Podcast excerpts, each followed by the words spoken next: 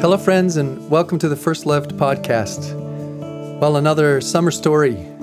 Back in the early part of June, 7 through 9, we had a First Love weekend where that's what we're entitling it these days, that it's a two day or three day taste and see weekend to experience God's love up close and personal, like the disciples did through Jesus.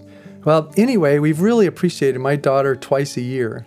She and her husband, and my other son and daughter in law, they would come to our house and I would go there, and we could host 12 people. So it'd go Friday night until Sunday lunchtime. So grateful to Julia for doing that for us. So this was kind of special, our last time, and we had all 12 spots filled. And then five days before, Sunday afternoon, I get a text from somebody who had been talking to me about coming for a whole year and how excited he was and coming with his wife and to say that stuff had come up with their kids and at work and that he had to pull out. And I was like, oh God, I was so looking forward to this. And uh, okay, we got 10. Let's see if we can fill up those two spaces. Well, we weren't able to, but we thought, okay, well, 10's still good. Well, then partway through the week, another couple that were coming, one of the spouses felt the need to pull out. And then on Friday, when I called the other spouse to come, said that he couldn't come because he really needed to stay home with his wife. And I went, Are you kidding me? This is an hour before we start. So now we went to eight. And then there was this another couple that I was doing premarital counseling with and just enjoying them so much and so looking forward to them come. And 20 minutes before starting time, we get a text and it was terrible news that her grandmother was actually hit by a car and was in the hospital with life threatening injuries. And so they couldn't come, that they were at the hospital and would be there for the weekend. And so it was really hard. You know, here we are just 15 minutes away from starting, and we went from 12 to 6. and I'm like, all these people, I was so looking forward to them coming, really having to fight through and push through the sadness. But the Lord really touched us and said, you know, here we go. We're going to do this. And so that night we got started and it was awesome. It was so much fun hanging around with people on Friday night. And then Saturday we launched in, but then we only had two groups, two groups with three people in them. but nonetheless, it was really great. It was fun. But what I wanted to tell you was just the remarkable thing that God does of putting both participants and facilitators together. And that Terry Brady, who oversees that process, gets people praying about it. It's just remarkable how many times that works out in such a way that it is so obvious. I'm going to tell you another one in the next podcast that also happened recently. Anyway, it was just so obvious that God had put us all together, um, the six of us, the, me and, and my assistant facilitator and the group.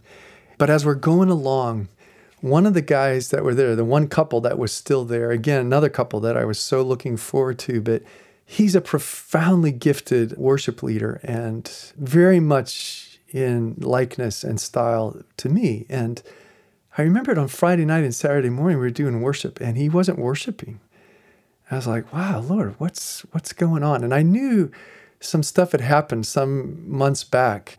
So as we're in group and especially as he's hearing the synonym antonym version, the Lord just touched him and melted his heart and began to weep, and just a ton of that hurt and pain just got poured out. We were able to love him and comfort him. When we got to the measuring stick thing in the afternoon, oh my gosh, the painful, painful things that were on that stick that people had said, he was so hurt and so wounded. But once again, the Lord met him and touched him, several of the other people in the room. But you know, the coolest thing was that I've broken the stick a lot of times over the years, and I thought I was pretty close, if not done, that I wasn't trying to measure up anymore or whatever. But apparently, when I shared the teaching, I must have said something about it. But years ago, when I was younger, I was writing songs, young worship leader especially when I was in college. We stopped at home at the house of who now is my brother in law, his parents. And we'd stop there in Jersey on the way home, and then we'd finish the rest of the way to Massachusetts. And this particular time, though, we showed up. They have this beautiful grand piano, and his mom was a professional opera singer at the time. But I'm all excited about this new song that I've written. And so I get on the piano, sing my heart out, and everybody seemed to enjoy it. And then they leave the room, and she remained behind. And she says to me, Mark, she says, that was nice. But, you know, as one who's in the music field professionally, and I know how hard it is, you know, you know, there's really thousands of people who can sing better than you and play better than you and write better than you. And, you know, I just want to kind of help keep things in perspective for you, you know, so that you're not disappointed or whatever. Well, I know she was trying to be nice, but it was crushing to me, just crushing to me. And especially somebody that I saw as having some measure of authority as a singer and an opera singer. And lo and behold, as the enemy would have it, that night, some of you hopefully have seen this movie. If you haven't, it's a very powerful movie called Amadeus.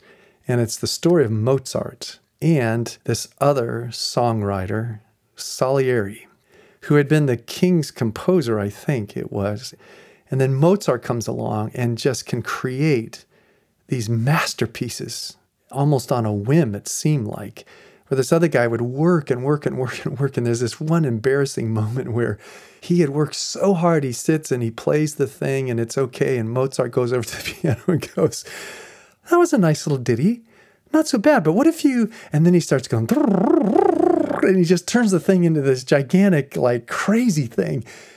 And poor Salieri is just sitting there like, okay, this is beyond embarrassing. And that he's just making this up when he had spent weeks or months maybe creating this tune. And so he becomes incredibly embittered toward Mozart. But at the end of the movie, he's in an insane asylum. And that's where you realize that he's telling this whole story from the insane asylum.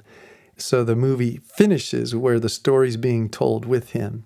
And at the end, though, the guy starts pushing Salieri down the hallways and he starts blessing people with mediocrity. And I bless you with mediocrity. We are all mediocre, and you are mediocre and mediocrity. And it's like he looked right out at the screen and spoke that into the depths of my soul. And I owned it. I just went, yep, that's true. She told me that. He's telling me that. You know, if you can't be as good as Mozart, why bother? It crushed me. And eventually, there came a point where I vowed I would never, ever play and sing as long as I lived. And I was at a year's length of time when, through the measuring stick, God really touched me and said, No, but Mark, I've gifted you a certain way to use your voice in playing and singing for other purposes. So I started doing it again.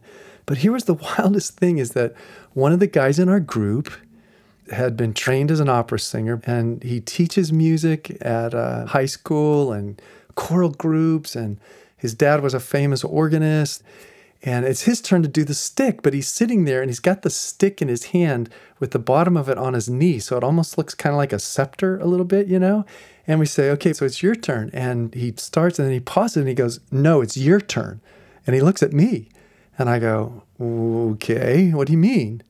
And he says, I feel like the Lord wants me to say to you, by the authority invested in me as a good musician, as a good singer, I want to tell you, you're good. And beyond that, God's gifted you, and you think what you do is normal, and everybody can just do what you do. But I'm telling you, it's pretty rare. And He's given you a specific thing that's very special, and that you would minimize it by occasionally thinking that you're mediocre. And so I just tell you, you need to renounce that. You need to kill that once and for all, because I'm telling you, and the Lord's telling you, that's not true. And then I just started bawling. And so I had to borrow a piece of somebody else's stick so I could break the thing.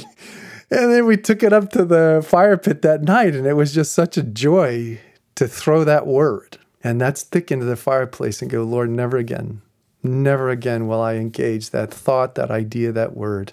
And I will walk in the joy of how you've made me and how you have me use music for the sake of others. So he totally surprised me, which was so fun. He blessed the worship leader guy so that the next morning I said, Bro, would you lead worship? And he says, Well, shouldn't you? Because that was part of it too, was that, you know, the Lord just confirmed that you've got a gifting and you should. I said, No.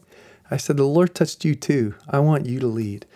And he led, and it was so powerful. It was so amazing. And it was just such a joy to just sit back and be a worshiper along with them. We were incredibly blessed. In the living room, it just was alive, it was dynamic, and prayers going on, and we're sharing verses and prophecy, and we're praying for healing and with sons and daughters, and it was alive and dynamic. And my friend, he just led us into the thing. Well, finally, we got around and we were doing testimonies. Oh, and by the way, we were doing the God sighting thing the next morning. He start he's going to read the how much more, I think it was. Maybe it was even the measuring stick. I can't remember which one it was now, but all I know Susan Susan was my co-facilitator. And before he even gets to start, Susan says, "You're a pastor. You're a worship leader. The Lord's telling me you need to own that. You need to know that." And he starts sobbing out of control and I can't remember if it was the love or the God sighting or the measuring stick, but all I know is when we finished, he's wiping his eyes, his nose, and we start to move on to the next person. And he reaches down and picks up his book. And then he goes, Wait, wait. Oh my gosh, you got to look at this. You got to look at this. And we go, What? He says, Look at what I wrote. I didn't even realize what I wrote, but look at what I wrote. And everything that Susan had said and others had said prophetically to him were exactly in the thing God had said to him alone. But now he gets to hear it through all these other voices, the exact same message. Oh my gosh, we were like totally blown away. So I'm thrilled for him, but I'm wondering how his wife's doing. And she's uh, in the other group across the way. So testimony time comes. Well, I married them some years back. I can't remember how far, maybe four or five years ago, something like that very painful situation between her and her father, and so much so that they had to ask dad and therefore mom to not come to the wedding. I mean, that's a serious thing. And had people on the periphery to make sure he didn't try to come because he had a history of ruining things all the time. So during her love verse time, she's doing the one that, how great is the love that I, your father, have lavished on you that you are my child, my daughter. And she got really touched by that and thought, well, that would be nice. But then my facilitator, Peter, who knew nothing about her story, nothing about her history, comes over to her, grabs her hands, and says, The Lord wants to say this to you. I would like, beloved daughter, to have a father daughter wedding dance with you and she loses it. And Pete's like, oh no, is this okay? What's up? It doesn't know. And I don't think she knew the level of pain to not have that father daughter dance. And so she finally stops crying, and then he just takes her in his arms and he hums, and they just dance around the room together. And when she's telling the testimony, she goes like, "I know God loves His people, but I, I've always wondered if He knew me. No outside of you, Mark and Rob, nobody knew this.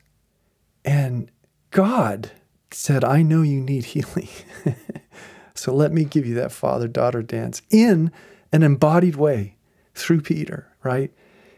It was so doggone powerful. I mean, everybody's at the table bawling their eyes out. I mean, it was crazy powerful. Well, then we had people fill out the surveys and fill out the questionnaire thing and whatnot. Well, then one of the facilitators, two people came that were from her small group. And so the next day, they start texting one another. And then she said, Mark, I have to call you and tell you what they've been writing because it's so cool.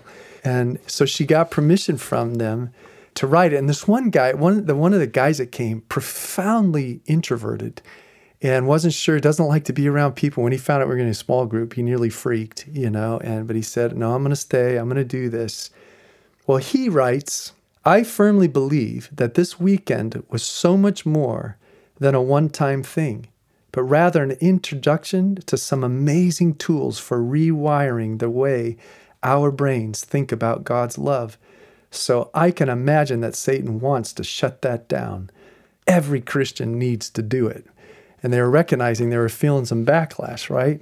Well, then this other gal writes back, It really was such an amazing weekend, and I know I need to be focused on being loved and loving others. It was the most amazing thing I have experienced in easily 10 plus years. I fully agree with my brother. I wish all of you would go because it creates a shift in your mindset. And I honestly feel like my perspective of God's love has just blown my socks off.